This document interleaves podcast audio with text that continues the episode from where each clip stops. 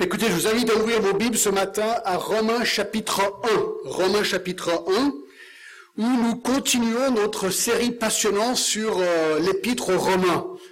Et alors aujourd'hui et la semaine prochaine, on rentre dans des sujets vraiment incroyables. Et je vous donne le thème du message aujourd'hui. Le voici, la colère de Dieu. La colère de Dieu. Et j'aimerais lire les versets 18 à 23. 18 à 23 de Romains chapitre 1.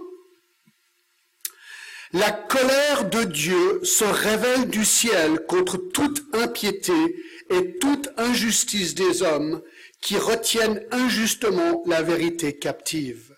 Car ce qu'on peut connaître de Dieu est manifeste pour eux, Dieu leur ayant fait connaître. En effet, les perfections invisibles de Dieu, sa puissance éternelle et sa divinité se voient comme à l'œil nu depuis la création du monde quand on les considère dans ses ouvrages. Ils sont donc inexcusables, car, ayant connu Dieu, ils ne l'ont point glorifié comme Dieu, et ne lui ont point rendu grâce, mais ils se sont égarés dans leurs pensées, et leur cœur sans intelligence a été plongé dans les ténèbres. Se vantant d'être sages, ils sont devenus fous. Et ils ont changé la gloire du Dieu incorruptible en image représentant l'homme corruptible, des oiseaux, des quadrupèdes et des reptiles. Que Dieu bénisse sa parole aujourd'hui. Donc comme j'ai dit, le thème de cette section ne pourrait être plus clair, car on la trouve au verset 18. La colère de Dieu. Dans l'original, le premier mot du verset 18, c'est le mot car. Et il lit le verset 18 au verset précédent. Et on les a vus la semaine dernière. Verset 16, car je n'ai point honte de l'évangile. C'est la puissance de Dieu pour le salut de quiconque croit, du juif premièrement, puis du grec parce qu'en lui est révélée la justice de Dieu par la foi et pour la foi, selon ce qu'il est écrit, le juste vivra par la foi. Et donc, le salut décrit dans les versets 16 à 17, non seulement est disponible, mais nécessaire, car, verset 18, la colère de Dieu est révélée contre toute impiété. En d'autres termes, Paul va maintenant décrire de manière détaillée ce que pendant trois chapitres, la nature de l'évangile qu'il a évoqué au verset 16 et 18, il va ensuite détailler. Alors voici la grande surprise, mes amis. La grande surprise, c'est que Paul ne commence pas avec un discours sur l'amour de Dieu, mais un discours sur la colère de Dieu. Paul sait pertinemment ce que beaucoup d'évangéliques semblent avoir oublié de nos jours, que l'amour de Dieu, le salut qu'il offre, n'est compréhensible que si l'on comprend en premier la colère de Dieu, son courroux envers les hommes rebelles et pécheurs. Alors c'est intéressant, les versets 16 et 17 nous disent que L'évangile est la puissance de Dieu pour le salut. Oui, d'accord, mais le salut de quoi? Le salut de quoi? Eh bien, les versets 18 nous répondent, l'évangile nous sauve de sa colère, de son courroux, des peines éternelles, de l'enfer avec lequel il punit tout pécheur.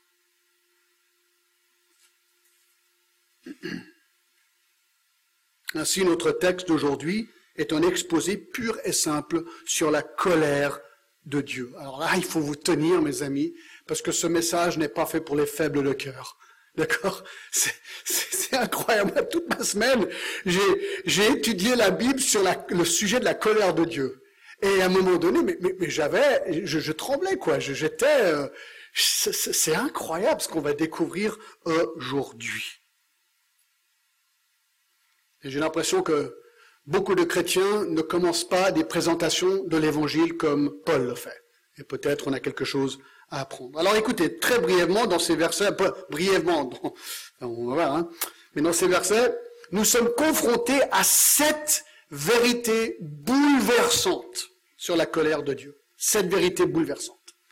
Numéro un, l'évidence de la colère de Dieu. L'évidence de la colère de Dieu. Intéressant, verset 18, la colère de Dieu se révèle du ciel contre toute impiété et toute injustice des hommes. Ici, la colère de Dieu est décrite comme étant une évidence. Paul ne cherche pas à prouver ni à déprouver la colère de Dieu. Paul dit tout simplement qu'elle est. il y a un contraste intéressant avec le verset 17. Il dit, parce qu'en lui est révélée la justice de Dieu. Verset 18, il dit que la justice de Dieu est révélée. Ici, il dit que la colère de Dieu est révélée. Quel contraste On ne peut comprendre la justice et le pardon et la grâce de Dieu si on ne comprend pas en premier cette réalité troublante sur la colère de Dieu. Vous savez, on vit dans un monde aujourd'hui où, aujourd'hui, l'évangile, c'est toujours Dieu t'aime. Dieu est un Dieu d'amour. L'amour de Dieu est vanté. On a presque l'impression, souvent en écoutant l'évangile aujourd'hui, que c'est le seul attribut de Dieu aujourd'hui. C'est que l'amour. C'est vrai. L'amour de Dieu est un attribut énorme de Dieu, au tel point qu'il a sacrifié son Fils par amour pour nous. Mais Dieu est aussi un Dieu de colère.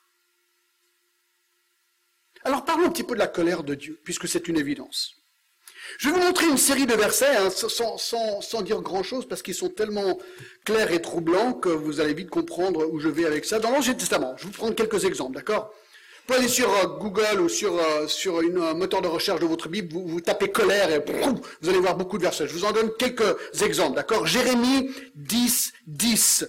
Jérémie 10, 10. L'Éternel est Dieu en vérité. Il est un Dieu vivant et un roi éternel. La terre tremble devant sa colère et les nations ne supportent pas sa fureur. Waouh le psaume 2, le psaume 2, verset 2. Pourquoi? Dans le verset 1 Pourquoi ce tumulte parmi les nations, ces vaines pensées parmi les peuples? Pourquoi les rois de la terre se soulèvent-ils et les princes se liguent-ils avec eux contre l'Éternel et contre son loin Brisons leurs liens, délivrons-nous de leurs chaînes. Celui qui siège dans les cieux rit. Le Seigneur se moque d'eux. Puis il leur parle dans sa colère, il les épouvante dans sa fureur. Oui, c'est la Bible qui décrit Dieu ici.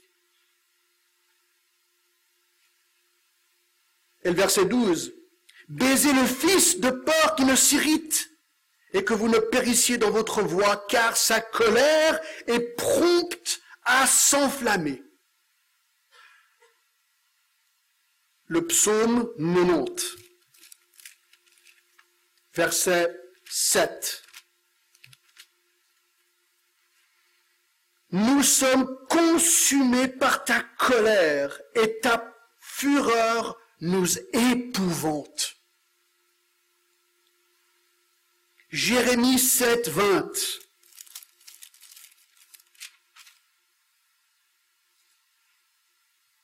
C'est pourquoi ainsi parle le Seigneur l'Éternel. Voici ma colère et ma fureur se répandent sur ce lieu, sur les hommes et sur les bêtes, sur les arbres des champs et sur les fruits de la terre. Elle brûlera et ne s'éteindra point. Ézéchiel 7, 19. Et il y a beaucoup, beaucoup d'autres versets. Je vous donne que quelques-uns de ceux qui existent. Ézéchiel 7, le verset 19, ils jetteront leur argent dans les rues, et leur or sera pour eux un objet d'horreur. Leur argent et leur or ne pourront les sauver au jour de la fureur de l'Éternel. Ils ne pourront ni rassasier leurs âmes, ni remplir leurs entrailles, car c'est ce qui les a fait tomber dans leur iniquité. Vous dites, ouais, mais John, ça c'est l'Ancien Testament. Puis le Nouveau Testament. Jean 3, verset 36. Jean 3, 36. Celui qui croit au Fils a la vie éternelle. Celui qui ne croit pas au Fils ne verra point la vie, mais la colère de Dieu demeure sur lui. Nouveau Testament. Un Thessaloniciens 1 et le verset 10.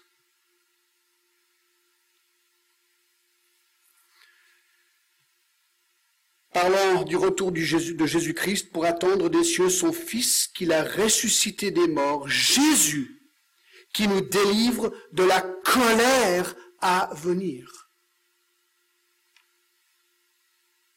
Romains 2, tiens, puisqu'on est dans le livre des Romains, ce serait peut-être bien d'y aller. Romains 2 et le verset 7. Écoutez, c'est incroyable ce, ce verset. Peut-être on va commencer au verset 5. Mais, par ton endurcissement et par ton cœur impénitent, tu t'amasses un trésor de colère pour le jour de la colère, de la manifestation du juste jugement de Dieu qui rendra à chacun selon ses œuvres. Il réserve la vie éternelle à ceux qui, par la persévérance à bien faire, cherchent l'honneur, la gloire et l'immortalité, mais, verset 8, irritation et la colère à ceux qui, par esprit de dispute, sont rebelles à la vérité et obéissent à l'injustice. Et en plus, tribulation et angoisse sur toute âme d'homme qui fait le mal. Écoutez encore euh, Ephésiens 5, le verset 6. Éphésiens 5 et le verset 6. Que personne ne vous séduise par de vains discours, car c'est à cause de ces choses que la colère de Dieu vient sur les fils de la rébellion. Et je termine avec ces versets. 2 Thessaloniciens 1, le verset 7. Il dit, lorsque le Seigneur Jésus apparaîtra du ciel avec ses anges et sa puissance au milieu d'une flamme de feu, pour. Vous savez pourquoi il revient, Jésus? Il donne une des raisons ici. Il va revenir au milieu d'une flamme de feu, 2 Thessaloniciens 1.8, pour punir ceux qui ne connaissent pas Dieu et ceux qui n'obéissent pas à l'évangile de notre Seigneur Jésus. Ils auront, pour châtiment, une ruine éternelle, loin de la face du Seigneur et de la gloire de sa force.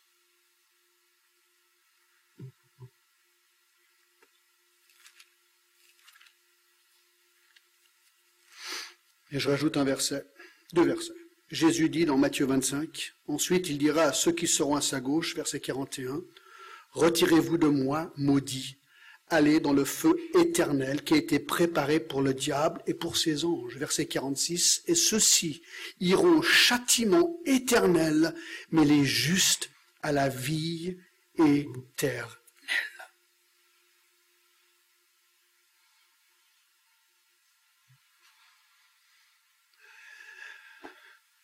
Vous savez, j'ai presque envie de m'excuser. C'est le sentiment humain, n'est-ce pas? Je ne vais pas m'excuser. Comment est-ce que je pourrais m'excuser pour une vérité qui est biblique, qui est juste? Il n'y a pas à s'excuser, mes amis. C'est la pure et simple vérité. Tout ce que je viens de vous lire est tiré des pages de la parole de Dieu, la Bible, le best-seller de tous les temps. Écoutez bien ce que je vais vous dire. Dieu est un Dieu de colère et de fureur. Il est indigné contre le péché. Et son juste jugement éternel attend toute personne qui refuse de venir à lui par le biais de son Fils Jésus-Christ pour être gracié.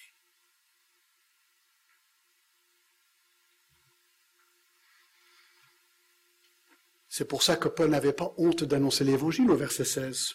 Je n'ai point honte de l'évangile, car c'est la puissance de Dieu pour le salut de quiconque croit. Donc ça, c'était le premier point. L'évidence pour la colère de Dieu. Numéro 2. Numéro 2. La source de la colère de Dieu. Alors, on l'a déjà vu, mais je le répète, c'est intéressant, verset 18. La colère de qui? De Dieu. C'est ça la source.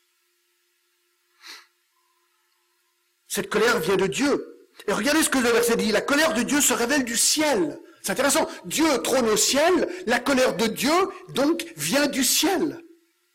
Elle se révèle.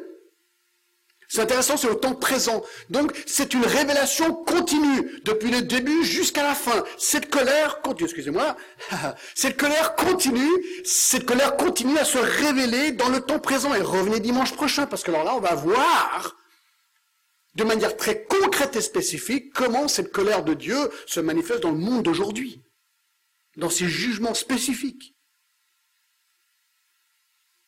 Du ciel. Vous dites, mais comment est-ce que la colère de Dieu peut exister au ciel? Parce que la colère de Dieu, nous, on le voit toujours une chose mal. Non, la colère de Dieu, c'est un attribut de Dieu. C'est la juste justice de Dieu. Il punit ce qui doit être puni. Et donc ce n'est pas un mal, c'est la justice. Et dans ce sens-là, cette colère de Dieu découle d'un Dieu saint. Et ça, c'est ce que 1 Pierre 2,15 nous dit, vous serez saints car je suis saint. Dieu est parfaitement saint. Il est juste. Et la colère de Dieu déchaînée sur les hommes et sur cette terre découle d'un Dieu saint qui trône dans un ciel saint.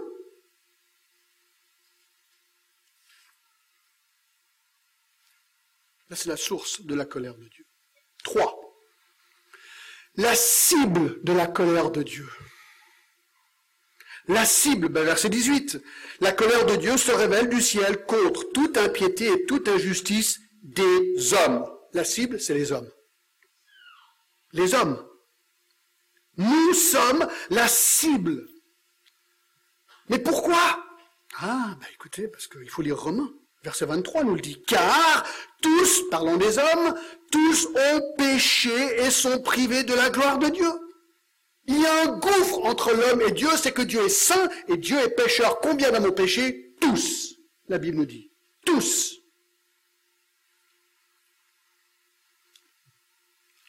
Alors tenez-vous bien. Le psaume 58.4 nous dit un truc dingue. Nous dit ceci. Les méchants alors, vous allez voir, combien ont péché? Alors, nous sommes les méchants. Ok. Les méchants sont pervertis, tenez-vous bien, dès le sein maternel. Les menteurs s'égarent au sortir du ventre de leur mère. Psaume 58, 4. Vous avez bien entendu.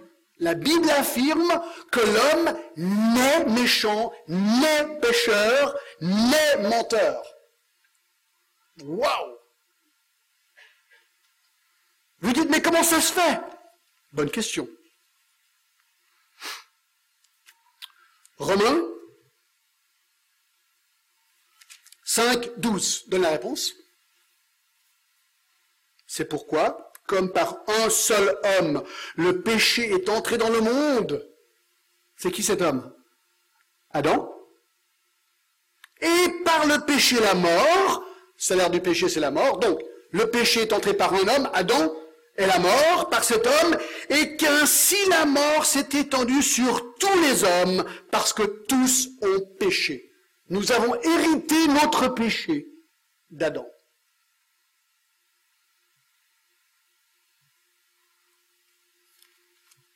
Et Éphésiens 2, 1 à 3 enfonce le clou. Vous étiez morts par vos offenses et par vos péchés. Ben voilà.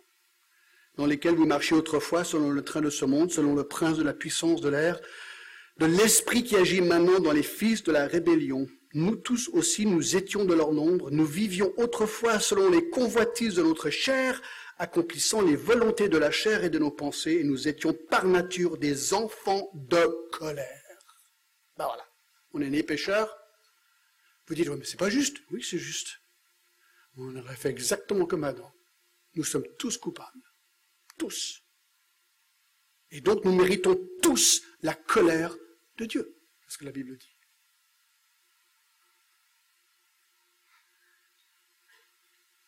Donc la cible de cette colère, c'est qui? Ben, C'est nous, les hommes. Quatre. La raison pour la colère de Dieu. La raison, mais pourquoi? Écoutez, décidément, ce verset 18, il a beaucoup d'informations, vous ne trouvez pas? Regardez le verset 18. La colère de Dieu se révèle au ciel contre toute, voici la clé, impiété des hommes qui retiennent injustement la vérité captive. En fait,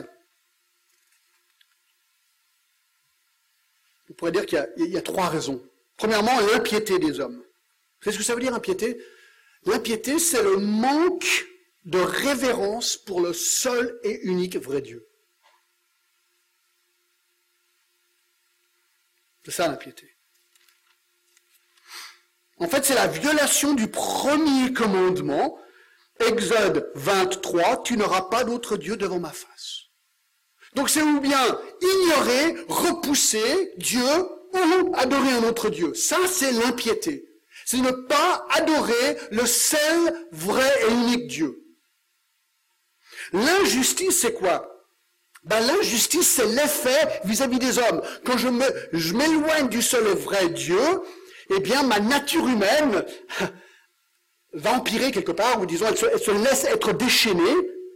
Et l'injustice, c'est mon manque de bonne conduite avec d'autres hommes.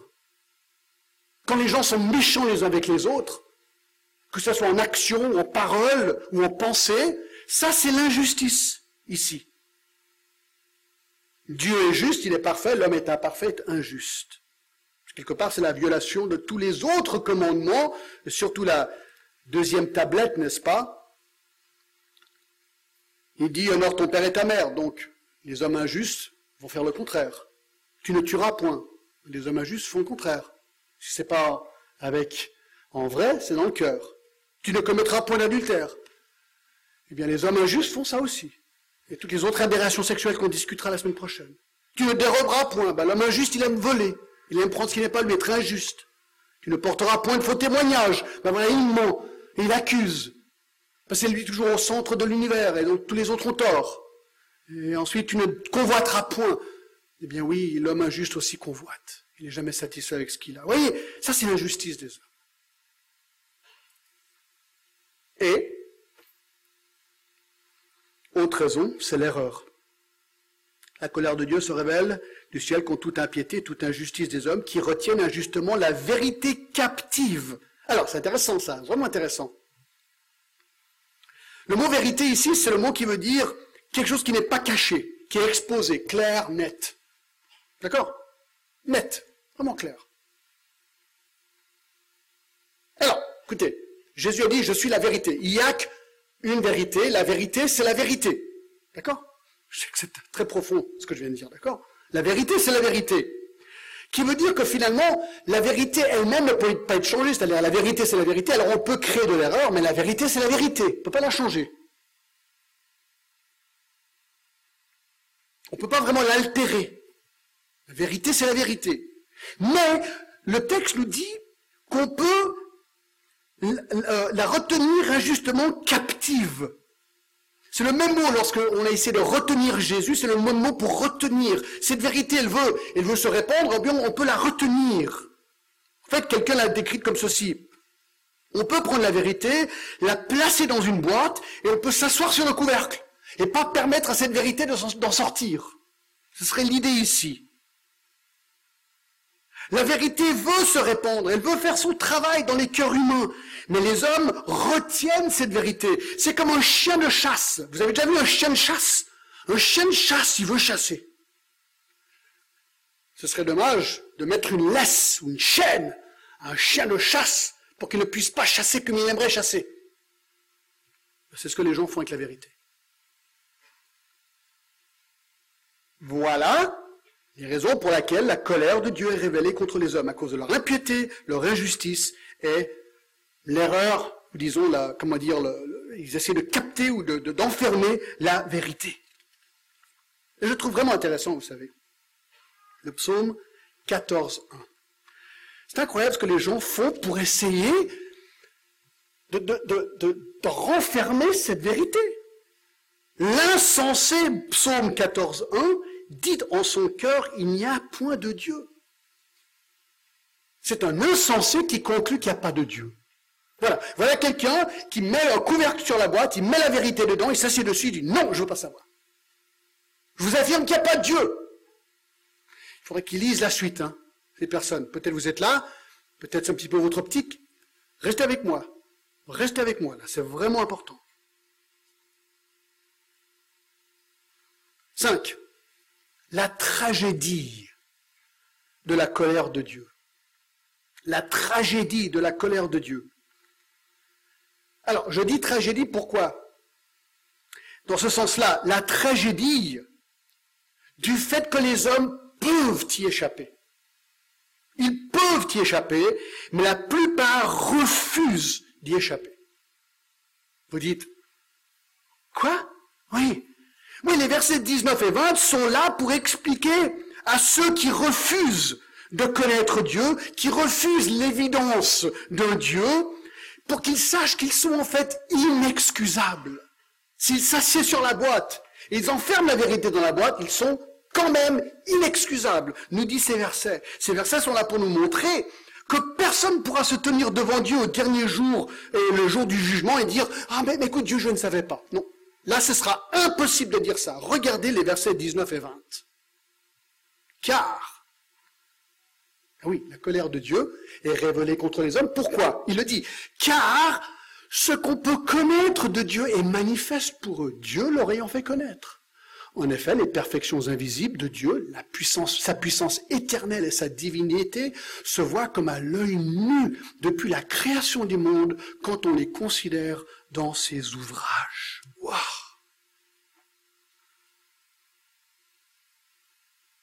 L'argument de Paul est tellement simple. Voici ce qu'il dit. Regarde autour de toi.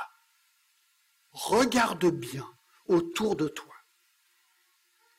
Et tu verras partout l'empreinte du doigt de Dieu là où il y a de la création.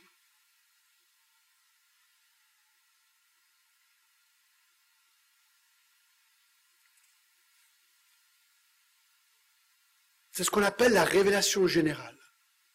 Si tu regardes autour de toi et tu réfléchis un petit peu, tu vas voir Dieu partout. Regardez, verset 19, ce qu'on peut connaître de Dieu est manifeste pour eux. Donc c'est pour les gens qui vont subir la colère de Dieu. Hein. C'est pour des incrédules ici. Ce qu'on peut connaître de Dieu est manifeste pour eux, Dieu leur ayant fait connaître. Alors il dit très clairement, que ce qu'on peut connaître de Dieu est clair.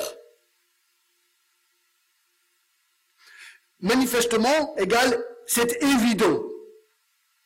Ce qu'il est en train de dire ici, c'est que l'évidence pour l'existence de Dieu est écrasante autour de nous. Ce qui peut être connu de Dieu est visible, est clair. Et il dit bien hein, que Dieu l'aurait ayant fait connaître. Ça veut dire que Dieu a activement pris la disposition pour se révéler et se faire connaître aux hommes. Comment? Ben, Le verset 20. En effet, les perfections invisibles de Dieu, sa puissance éternelle et sa divinité se voient comme à l'œil nu quand? Et où? Depuis la création du monde, quand on les considère dans ses ouvrages. Voilà, on apprend que Dieu s'est révélé dans ce monde par le biais de la révélation naturelle. Tout autour de nous, on le voit comme à l'œil nu. Et c'est ce qu'il dit aussi, regardez, en effet, verset 20, il dit, bah, c'est une évidence, les gars, c'est une évidence. Les perfections invisibles de Dieu. Oui, mais comment est-ce qu'on peut voir les perfections invisibles de Dieu? C'est intéressant, ça, comme question, vous ne pas? Alors, regardez, Jean 1, 18 dit ceci. Personne n'a jamais vu Dieu. C'est clair. Mais Colossiens 1, 15 nous dit ceci. Le Fils est l'image du Dieu invisible. Ah Dieu est esprit, Jean 4. On n'a jamais vu Dieu. Mais Jésus-Christ est l'image, il est Dieu incarné. Celui qui a vu Jésus a vu Dieu, de Dieu invisible, c'est ce qu'il a dit. Et, tenez-vous bien, Le Fils est l'image du Dieu invisible, le premier-né de toute la création, car en lui ont été créées toutes les choses qui sont dans les cieux et sur la terre, les visibles et les invisibles, tout drone, dignité, domination, autorité, tout a été créé par lui et pour lui. Tu dis, John, j'ai jamais vu Dieu. Moi non plus. J'ai même pas vu Jésus. Non, Jésus dans mon cœur. Je suis sûr qu'il m'a transformé. Mais j'ai jamais vu visiblement.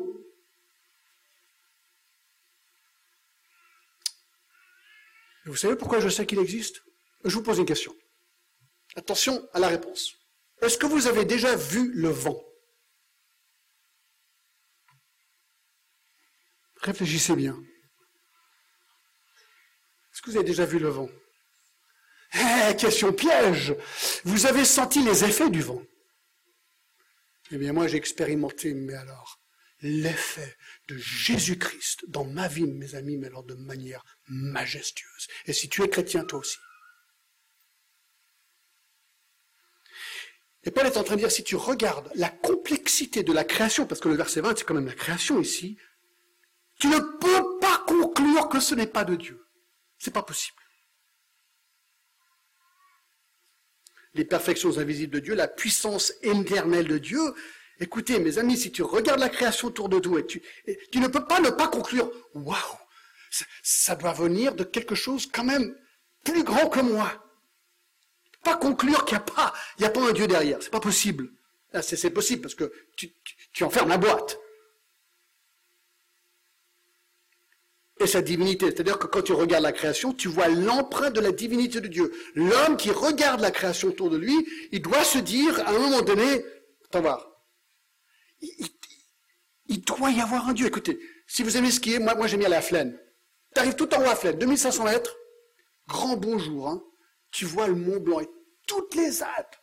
Et ça fait des années que je monte là-haut, et chaque fois que j'y vais, je me dis, waouh et tous les touristes, dans toutes les langues, dans toutes les langues, c'est waouh, waouh, waouh, waouh. Ils ont tous des expressions dans leur langue. Mais on est tous bouche bée devant cette création majestueuse. Et je sais que dans le cœur de l'homme, s'il se laisse un petit peu aller, il va se dire, il doit y avoir un Dieu qui a créé ça. C'est quand même trop gros. Un jour d'été, tu regardes les étoiles, il y en a des millions et des millions et des millions, et tu te dis, mais ça va pour l'éternité, il n'y a jamais un mur, parce que derrière le mur, il n'y a rien, et ça continue, tu te dis, mais c'est pas possible, il doit y avoir un Dieu. Vous n'êtes pas d'accord? Dans notre jardin, on commence à voir, je pense, c'est les primes verts ou les iris ou je sais pas trop quoi, mais on commence à voir les, fleurs. Tu regardes cette petite fleur qui, surgit bientôt. On a envie de se dire qu'on est en mars, on n'y est pas encore. Mais on se dit, mais c'est incroyable, quoi, les cycles de la vie, la, vie, le bourdonnement, les arbres, les feuilles, les fruits. Tu dis, mais comment, comment, comment c'est possible? Une pomme. Elle croquée dans une pomme, vous dites ça, puis une orange, puis une banane, puis une cerise, puis un ananas. Non mais franchement, vous avez faim là tout d'un coup Vous savez, c'est incroyable. Un oiseau sait construire son nid parfaitement, pourtant ne l'a jamais appris. Comment ça se fait Une libellule. C'est incroyable les libellules. Vous avez déjà analysé une libellule? C'est beau. Un crapaud qui saute. Un singe. Moi, j'ai l'occasion d'aller en Ouganda, je vois des singes, des zèbres, des éléphants, là, dans la nature. Une girafe avec un cou tellement long, c'est incroyable quand même, la girafe.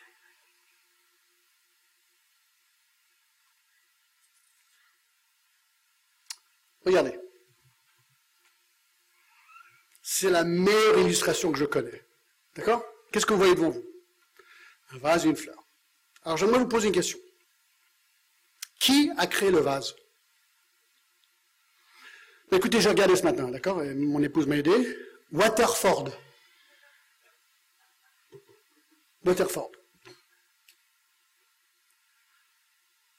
Question. Qui a créé la fleur? Ou alors là, c'est un coup de peau. Là, c'est l'évolution. Il n'y a pas de créateur. Mais allez voir. C'est une logique, mais alors complètement nulle, quoi. Franchement. Écoutez, le vase est beaucoup moins complexe qu'une fleur. Et pourtant, il n'y a aucune question. Personne va se conclure, bah, ce vase écrit lui-même. C'est ridicule. Personne au monde va conclure que le vase écrit lui-même. C'est pas possible. Personne. Pourtant, pour la fleur, ah là là, non, là sur des millions d'années, évolution, grand coup de peau, non, il n'y a pas de Dieu, c'est personne qui l'a créé, non, ça c'est un grand coup de peau. Moi je dis que c'est complètement illogique. Complètement illogique.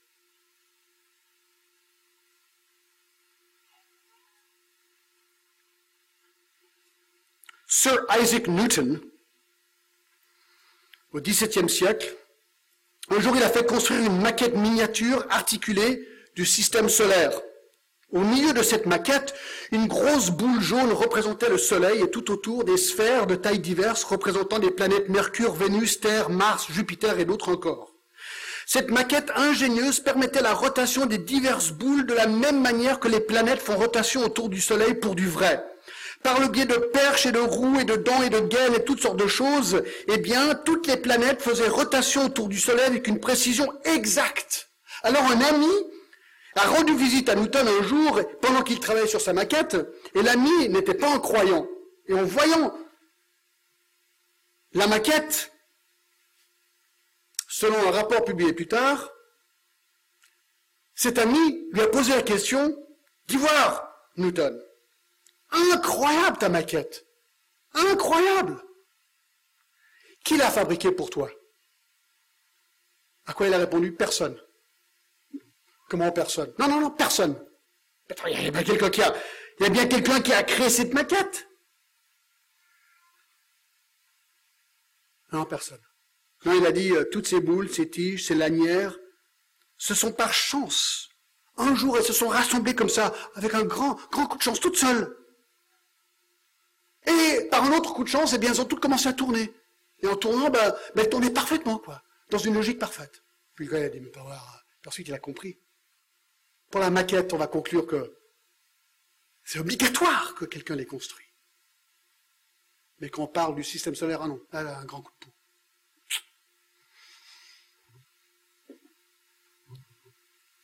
C'est exactement l'argument de Paul ici.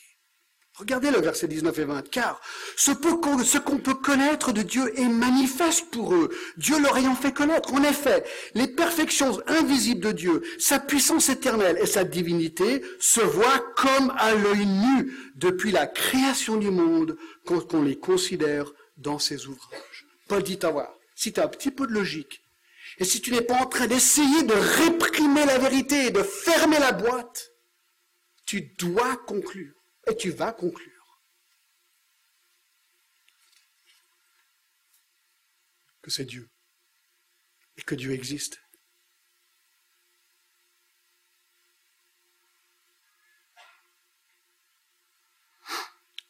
Six. L'inévitabilité de la colère de Dieu. Regardez la fin du verset 20. C'est comme une bombe. Ils sont donc quoi? Inexcusables. Personne, mes amis, personne ne pourra se tenir devant Dieu et dire un jour, je ne savais pas. Personne. Personne. Ils sont inexcusables. Mes amis, l'incrédulité exige un acte de rébellion contre le bon sens, selon un commentateur qui s'appelle Mintz. J'ai trouvé vraiment excellent ce qu'il dit. L'incrédulité exige un acte de rébellion contre le bon sens. Il faut vraiment vouloir être incrédule. Alors bien sûr, bien que la création ne peut pas forcer une personne à croire, elle laisse néanmoins la personne responsable pour ne pas avoir cru.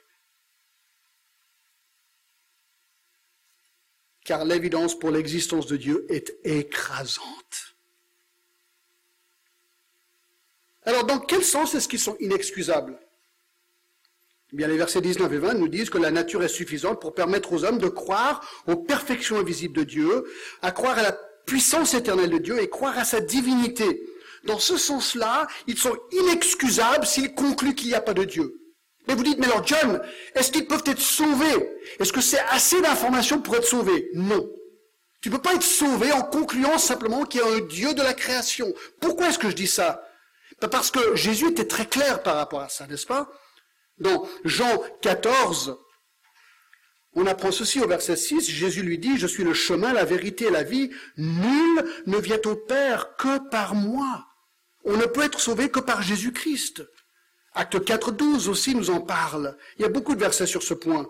Il n'y a de salut en aucun autre, car il n'y a sous le ciel aucun autre nom qui ait été donné parmi les hommes par lequel nous devions être sauvés. Et en Timothée, chapitre 2, verset 3, cela est bon et agréable devant Dieu notre Sauveur, qui veut que tous les hommes soient sauvés et parviennent à la connaissance de la vérité, car il y a un seul Dieu et aussi un seul médiateur entre Dieu et les hommes, Jésus-Christ. Vous dites alors, je comprends pas. Écoutez, c'est simple. Paul ne traite pas dans Romains 1, 19 et 20 la question sur comment être sauvé dans ces deux versets-là. Mais la réponse est celle-ci. Si quelqu'un répond de la juste manière à la révélation évidente de Dieu autour d'eux, dit voilà, ce Dieu-là, moi je veux connaître ce Dieu-là. Le seul et unique vrai Dieu, ici, décrit, Dieu alors lui enverra le moyen de croire en Jésus-Christ. C'est aussi simple que ça. Dieu trouvera un moyen pour lui envoyer. Je vous donne un exemple. Dans Acte 8, il y avait un Éthiopien, un eunuque éthiopien. Ben, il rentrait de Jérusalem, il n'était pas sauvé, il était curieux, il était convaincu qu'il y avait quelque chose de vrai, mais il ne connaissait pas le vrai Dieu. Alors Dieu il a fait quoi? Il a envoyé Philippe, il a dit, va dans le désert. Il l'a dépêché dans le désert, clac, et il l'a amené au Seigneur. Dieu va déployer une armée partout dans le monde pour atteindre ceux qui veulent vraiment croire. Et cet homme s'est converti et s'est fait baptiser. Dans Romains 10, et ça on verra, je ne sais pas si ça va être des mois ou des années, comment donc, quiconque invoquera le nom du Seigneur sera sauvé. Comment invoqueront-ils celui en qui n'ont pas cru? Verset 14 du chapitre 10. Et comment croiront-ils en celui dont ils n'ont entendu parler? Et comment en entendront-ils parler s'il n'y a personne pour prêcher? Et comment y aura-t-il des prédicateurs s'ils ne sont pas envoyés? Les missionnaires. Les missionnaires, il y en a dans le monde entier, mes amis. Puis aujourd'hui, plus que jamais. Il y a des, missionnaires qui viennent du monde entier, qui sont partout. Il y, a, beaucoup de Coréens maintenant, il y a beaucoup de Brésiliens, il y a de plus en plus de Chinois. Il y a des missionnaires dans le monde entier qui sont déployés. La radio, il y a, il y a des tas de moyens. Dans Acte 9, Jésus, en tant que vision, a arrêté Paul sur le chemin. Si Dieu veut se révéler par une vision à quelqu'un, il peut le faire. Je ne crois pas que c'est la norme, mais il peut le faire. Il y a des exemples dans la Bible. C'est intéressant, Joseph et Marie ont appris l'évangile par le biais d'un ange. C'est l'ange qui a annoncé à Joseph et à Marie comme quoi Jésus allait sauver le peuple de leur péché. Donc Dieu peut à la limite envoyer un ange s'il veut. C'est intéressant que même dans Apocalypse, je crois que c'est 14, si je ne me trompe pas. Et le verset 6, voilà, je vis un autre ange qui volait au milieu du ciel. Il avait un évangile éternel pour annoncer aux habitants de la terre. Voilà, l'évangile est annoncé par un ange. Je pense que la norme, c'est la parole de Dieu par des missionnaires ou des pasteurs ou des gens, des, gens qui témoignent. Mais Dieu peut utiliser des tas de moyens. 7. C'est la justification pour la colère de Dieu. Regardez. Ah là là. C'est vraiment, vraiment inquiétant. Verset 21, car ayant connu Dieu, ne l'ont point glorifié comme Dieu, ne lui ont point rendu grâce, mais se sont égarés dans leurs pensées. Et leur cœur sans intelligence était plongé dans les ténèbres. Se vantant d'être sages, ils sont devenus fous et ils ont changé la gloire du Dieu incorruptible en image représentant l'homme corruptible, des oiseaux, des quadrupèdes et des reptiles. Regardez les raisons qu'il donne encore pour la justification de la colère de Dieu. Premièrement, ils n'ont pas glorifié Dieu. Intéressant, ils n'ont pas glorifié Dieu. Ils ont regardé autour d'eux, ils se sont dit à un moment donné, ça doit être de Dieu tout ça. Mais ils ont dit non ils ont refusé de glorifier, d'adorer, de bénir Dieu et le remercier. Ça, c'est le prochain, le prochain point ici. Et c'est triste parce que Jésus même a dit, n'est-ce pas, dans, dans Matthieu 5, 45, il a dit quoi? Vous vous rappelez de ceci, n'est-ce pas? Il dit, euh, aimez vos ennemis, etc., afin que vous soyez fils de votre Père qui est dans les cieux, car il fait lever son soleil sur les méchants et sur les bons, il fait pleuvoir sur les justes et sur les injustes. Il dit, mais tu voir, si un, incrédule pourrait simplement s'arrêter et dire, tiens, c'est quand même sympa, hein, quand j'ai besoin de la pluie, tac, elle vient. Puis quand j'ai besoin du soleil, tac, il vient. Je mets une, petite semence dans la terre, tac, ça pousse. C'est quand même super le truc. Réfléchis un peu, dis-toi, mais c'est peut-être Dieu qui te bénit c'est pas peut-être, c'est une certitude. Et donc, notre réaction, et voilà pourquoi les gens sont condamnés, ils ont connu Dieu, dans le sens que Dieu était évident autour d'eux, mais ils ne l'ont point glorifié comme Dieu. Et deuxièmement, ils ne l'ont point rendu grâce. Non seulement on devrait le glorifier, mais on devrait le remercier. Écoutez, si vous donnez un cadeau à quelqu'un, puis part sans vous remercier, comment vous réagissez?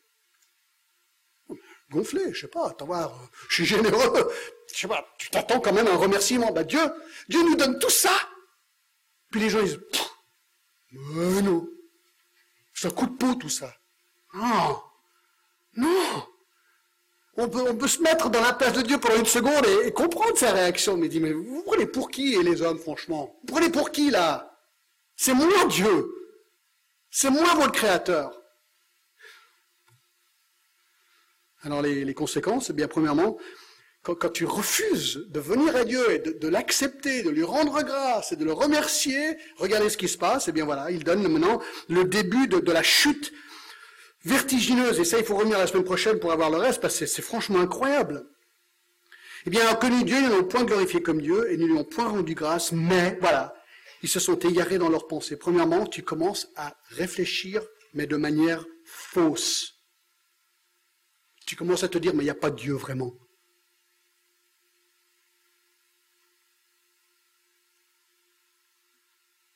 Ils noircissent leur cœur, hein, égarés dans leurs pensées. Leur cœur sans intelligence est plongé dans les ténèbres? Ils suivent le penchant de leur cœur. Alors, de nouveau, Jésus n'avait pas des choses euh, très belles à dire par rapport au cœur humain.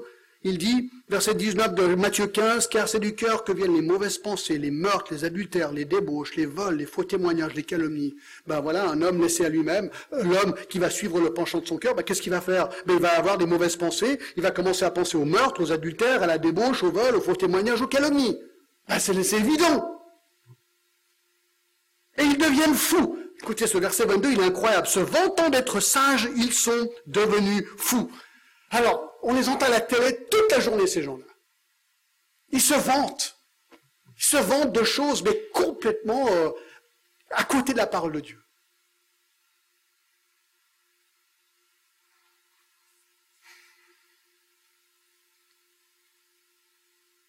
Quelqu'un dit ceci, l'homme justifie son péché et prouve sa folie totale en élaborant ses propres théories sur Dieu, sur l'univers et sur lui-même et en y croyant. L'homme invente ses théories et ensuite il y croit. C'est ce qu'il dit. Et ils deviennent finalement idolâtres. C'est ce qu'il dit. Se vantant d'être sages, ils sont devenus fous et ils ont changé la gloire du Dieu incorruptible en image représentant l'homme corruptible, des oiseaux, des quadrupèdes et des reptiles. Premièrement, l'homme commence à s'adorer lui-même. Dans la Bible, on le voit, dans, Daniel 3, bah, il y a carrément une statue, les gens sont demandés de prosterner cette statue. Donc ça, il y a eu ce genre de choses. Mais aujourd'hui, je pense que les hommes, on les, met parfois, peut-être dans, certains domaines de la vie, on, les, on les divinise presque, les hommes. La science est devenue presque divin.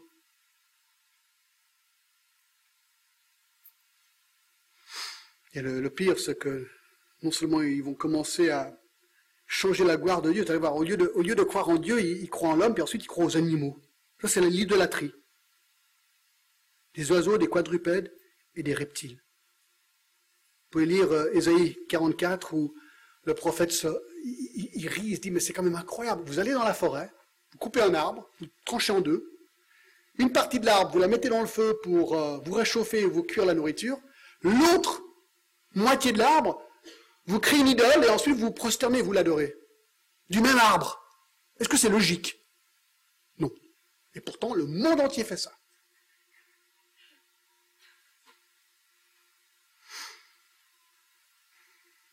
L'agence de presse internationale a révélé que les rats sacrés de l'Inde sont cinq fois plus nombreux que la population et qu'ils profitent pleinement de leur statut sacré.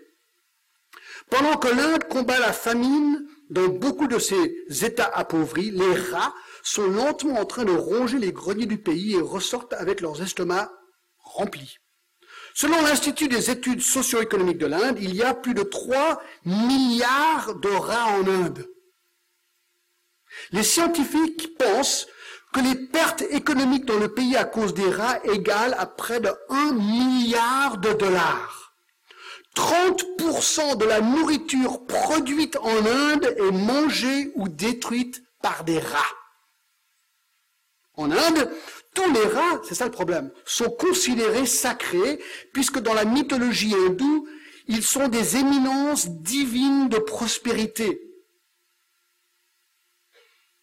Dans le cœur du désert d'Indien, à l'ouest, dans l'état de Rajasthan, il y a un temple ancien d'Eshnouk. Vous pouvez aller voir sur Google, j'ai fait ma, recherche, c'est vraiment vrai. D'accord? Deshnouk est un temple dédié aux rats.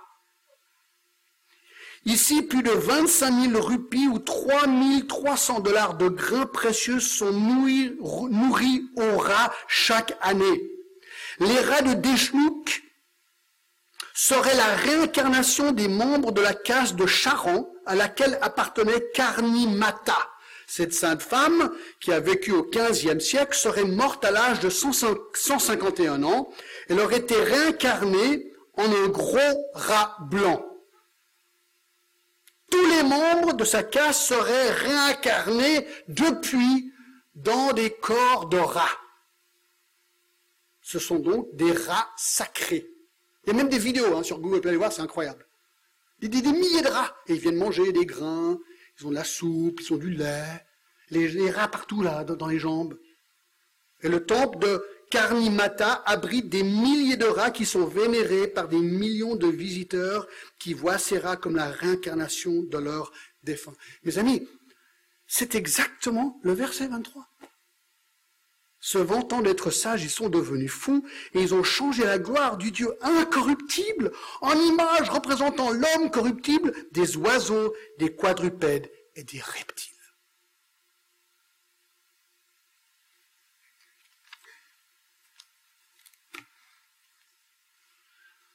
Alors voilà, ça nous ramène au verset 18. Est-ce que vous comprenez maintenant pourquoi la colère de Dieu se révèle du ciel contre toute impiété et toute injustice des hommes qui retiennent injustement la vérité captive. Vous dites, mais quelle est la solution? Verset 16, la solution. Dernier point. Car je n'ai point honte de l'évangile. La solution, mes amis, c'est Jésus-Christ. Jésus-Christ est venu, le Fils de Dieu, parfaitement saint. Il est venu, il a pris tout notre péché sur lui. Il a dit, je te donne en échange ma justice, je te donne ma sainteté, je te pardonne. Il est mort pour nous, il est ressuscité, il a vaincu la mort, vaincu le péché. Il a dit, je t'aime, je t'offre gratuitement le salut. Aujourd'hui, tu peux l'avoir. C'est immédiat, c'est total, c'est gratuit. Il te pardonne de A à Z, du passé jusqu'à l'avenir, et il te promet une place au ciel.